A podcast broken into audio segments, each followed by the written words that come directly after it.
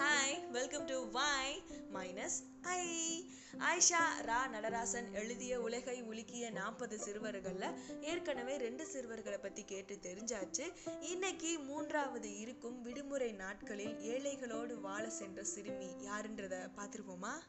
Agnes போன்சா பொசாசியு என்பது அந்த சிறுமியின் பெயர்.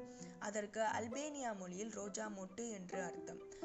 அவளது அப்பா பெயர் நிக்கோலாய் பொசாசியோ அம்மா பெயர் டிரானஃபைல் பெர்மை இப்போது மாசிடோனியாவின் தலைநகராக இருக்கும் ஸ்கோப்சே அவள் பிறந்த ஊர். அப்பா அந்த ஊரின் அரசியல் தலைவர்களில் ஒருவர் ஆனாலும் ஏழ்மையான குடும்பம். ஆக்னைஸையும் அவளது சகோதரியையும் காப்பாற்ற அம்மா தேவாலயத்தை தூய்மை செய்யும் தாதி வேலை செய்தார். குட்டி ஆக்னஸுக்கு அப்போது மூன்றரை வயது. அம்மாவோடு அவர் வேலை பார்த்த சர்ச்சுக்கு அவளும் செல்வாள்.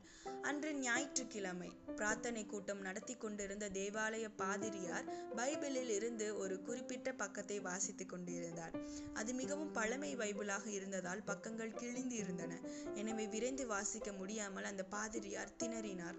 அப்போது ஒரு மழலை குரல் மீதி வாக்கியத்தை சொன்னது. எல்லோரும் ஆச்சரியத்தோடு திரும்பி பார்த்தார்கள். அங்கே புன்னகையுடன் ஆக்னஸ் நின்று இருந்தார் கேள்வி ஞானத்தின் மூலமே பைபிளின் பல பக்கங்களை அந்த வயதிலேயே மனதில் பதிய வைத்திருந்தாள். அவளுக்கு ஆறு வயதாக இருக்கும்போது ஒரு நாள் ஒரு கூட்டத்தில் சென்றுவிட்டு வீடு திரும்பிய அவளது தந்தைக்கு பெரிய அதிர்ச்சி. ஆக்னஸை காணவில்லை. தான் ஊர்வலமாக சென்ற பாதைக்கு திரும்பி சென்று தேடினார். ஓர் இருட்டு சந்தில் ஆக்னஸை கண்டுபிடித்தார். அங்கே கண்ட காட்சி அவரை உலுக்கியது. கை கால்களில் காயம்பட்டு ரத்தம் வழிய வழியில் துடித்த ஒரு மூதாட்டிக்கு தனது ஃப்ராகை கிழித்து கட்டுகளை போட்டுக்கொண்டு என்றாள் ஆக்னஸ். இந்த பாட்டியம்மா ரொம்ப பாவம்ப்பா.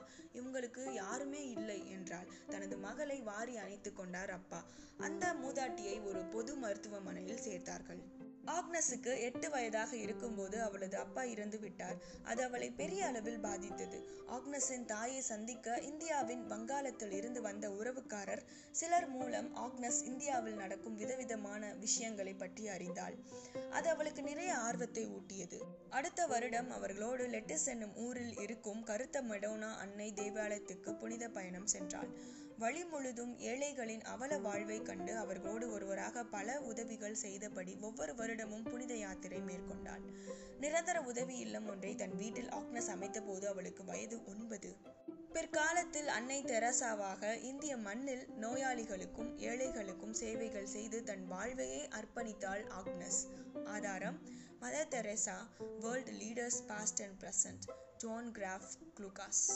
உலகை உலுக்கிய நாற்பது சிறுவர்களில் மூன்றாவதாக இருக்கும் விடுமுறை நாட்களில் ஏழைகளோடு வாழ சென்ற அந்த சிறுமியை பற்றின கதையை கேட்டு முடித்தோம் நாலாவதாக இருக்கும் சிறுவன் யாராக இருக்கும்ன்றத அடுத்த ஆடியோவில் வந்து சொல்கிறேன் அண்டில் தான் ஜாலியாக இருப்போம். Stay tuned with me this is Y minus I சேங் thank you and stay